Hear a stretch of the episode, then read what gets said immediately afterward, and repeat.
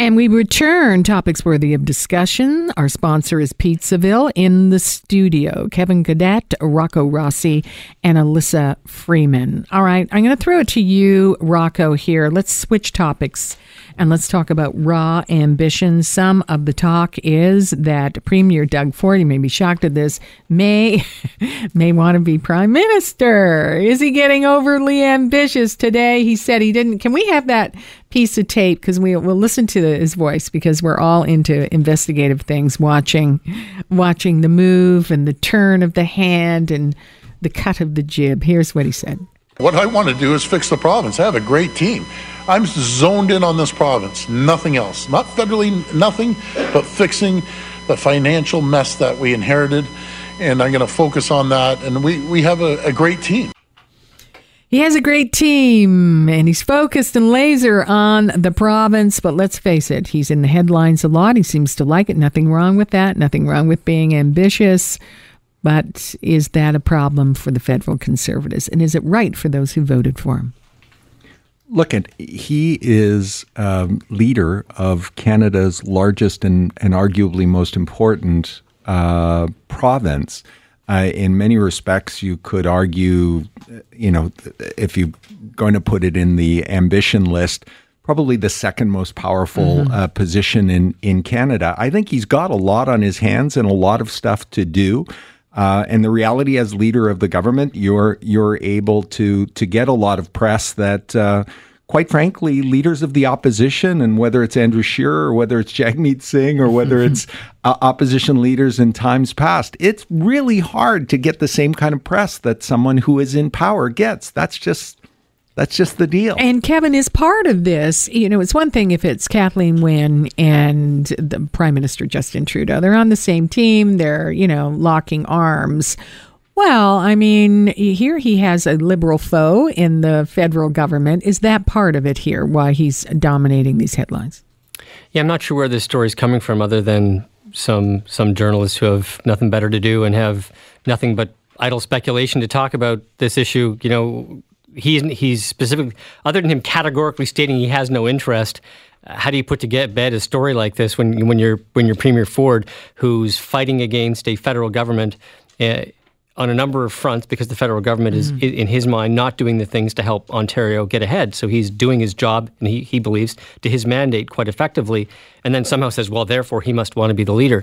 Uh, I guess on that logic, as soon as Jason Kenney becomes Premier in Alberta six months from now, and he also starts fighting against uh, uh, Prime Minister Trudeau that then they'll say he too wants to replace. maybe he does, no, though. Maybe he does, though. Or, or, or, or maybe maybe or, it's all true. Or maybe the alternative is that there's a bunch of people who are doing their jobs and doing it effectively, and who knows what'll happen a year from now. I mean, there's a lot of moving parts. There's a federal election to occur, and maybe Andrew Scheer will do well. And if he doesn't, then there's still a whole bunch of other things that have to happen as well. Uh, I can't imagine that these people are thinking that far ahead. I, I, really can't. They're really busy focusing on important jobs, getting Ontario back on track. I don't know, though. Hey, people but get a little if, drunk yeah. on their own fame, and there's nothing wrong with yeah. being ambitious here. And even if they, even if they did want it, uh, the best path to it is doing an awesome job in the mm-hmm. job that they're mm-hmm. in now. Mm-hmm. And so why wouldn't you be focused even if that was the ambition that were driving you? And though, and to do that job, don't you think Elissa, if you keep bringing in, if you're going one-on-one with the prime minister on asylum seekers, on carbon tax, and people are writing about it, are you going home and saying, "Oh, that's really nasty." You might not. Well, I think we have to give credit where credit is due here. And I have to say that the, the Ford administration has done a great job of trying to stay ahead of the news cycle and mm-hmm. dominating creating the news cycle. And i've rarely seen that with other administrations who are basically usually always on the attack and are being reactive. And and and i have to say that in order to be able to do that you have to have a very well mapped out communications calendar. I mean if something is going on that you don't want to have attention to then you then you create the news to mm-hmm. all all political parties do that. The but distraction I, the distraction. but i have to say they are doing a great job of keeping premier um, in an, in a position of an authoritative voice, of perhaps saying what a lot of Ontarians slash Canadians are mm-hmm. thinking. And as far as that's concerned, it's, it's you know you he has something to say or is proactively saying it every week. So, based on that, like whether that means he wants to run for prime minister or not, I mean, who knows? And I think Kevin's right. I mean, you know, doesn't anybody have something else to run? I know, about? but somebody is, from a conservative uh, point of view, running for prime minister, and you know, there's lots of talk about who's in the headlines here. well, I- Is that fair to I- I- Andrew I- Scheer? Well, I don't know if I, I, All's that's- fair, love, well, I think all's fair in love and war, and as long as you know Premier Ford is staying in his lane and talking about issues that affect Ontarians and that are part of their mandate, then yeah, it is all fair in love and love and war. And if Andrew Scheer has a problem with that, then maybe he has to shore up his communications. Maybe he does. It's about communications. I'm going to throw this first at Rocco, who will get it. I mean, the mayor of Toronto, Rob Ford, he wasn't just the mayor of Toronto. So I'm just trying to put this in a context for Doug Ford. He traveled around with his brother to American TV shows. His brother was an international star. You know, I know somebody got into a cab in India and said they were from Toronto, and they went, "I'm Rob Ford, Rob Ford." I had the same experience in Lima, Peru, and Did you? Osaka. Well, there you go. Now, so he's got that context. He is not maybe in his lane. He knows that a mayor can be bigger. Clearly, he's maybe thinking a premier can too. Look at, I, I think that uh, ambition is a great motivator. And again, I think the reality is that um, even if he has it, and I have no no no knowledge, uh, and he clearly, as Kevin has stated, has stated again and again, he has no no interest. The best way is to do the best job.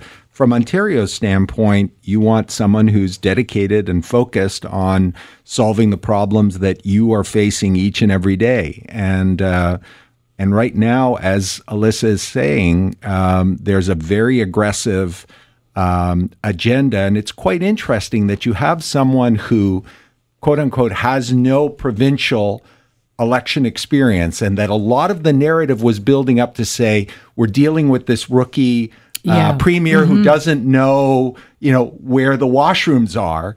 And and it's been moved to oh my God he's got an announcement every day he's he's leading the national Yeah. agenda and now people are talking about him as a potential PM.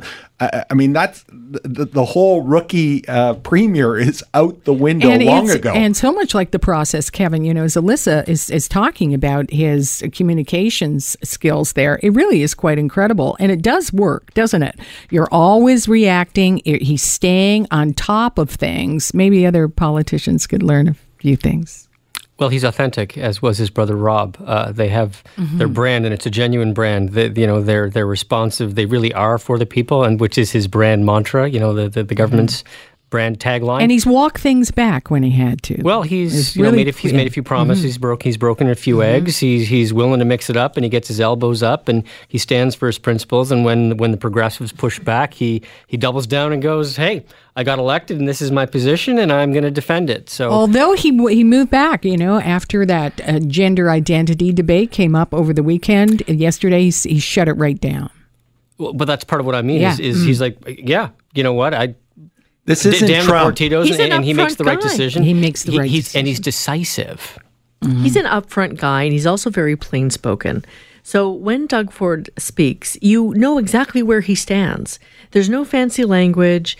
There's no, uh, you know, fancy prose. It is what it is. It's very plain spoken, and their narrative is help is on the way. So even though uh, there may be a mistake, well, you know what? I'm going to own up to it, and I'm going to change it because help is on the way. So they've never ever uh, strayed from that main narrative. It's going to be interesting as we're talking. I'm just watching uh, the television. It says Doug Ford says he has no intention of trying to replace Andrew Scheer.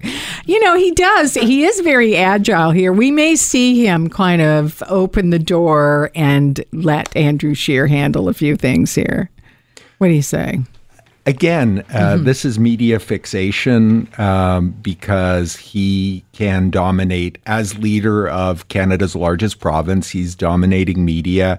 He is very good uh, at messaging, and um and so he's in he's in the dialogue. But uh, again, the the leader of the Conservative Party federally is a leader of the opposition who doesn't have the same access to media that. Pre- uh, Premier Doug Ford can spend $30 million to sue Justin Trudeau over the carbon tax, and Andrew Scheer can't. No. That generates It's a- headlines. yeah, it's, But yeah, but the and but thing, it's a totally different thing. Very, is- very quickly. Is, second that it puts the seed in people's minds. It does. Yeah, and it that's does put the pl- it does plant well the seed, said, Elissa. and that's and all that's I'm the going end. It puts the thing. Now everybody's But looking. he didn't put it there. I know. didn't need to. Oh, he It's- Who and- knows? and what's He's got even There's better- a team It's- it's- back in it's the dark done. room. He's got Kevin. great It's communication. done by a third party. It's This- done by yes, a third party. this- and We're not, from buying him. that. We're not buying that. We're Oh on my that Premier Ford. We know what you're going to do. All right. hat ladies. All right. Uh, Elissa Freeman, public relations strategist and PR and pop culture media expert. It's great, Elissa.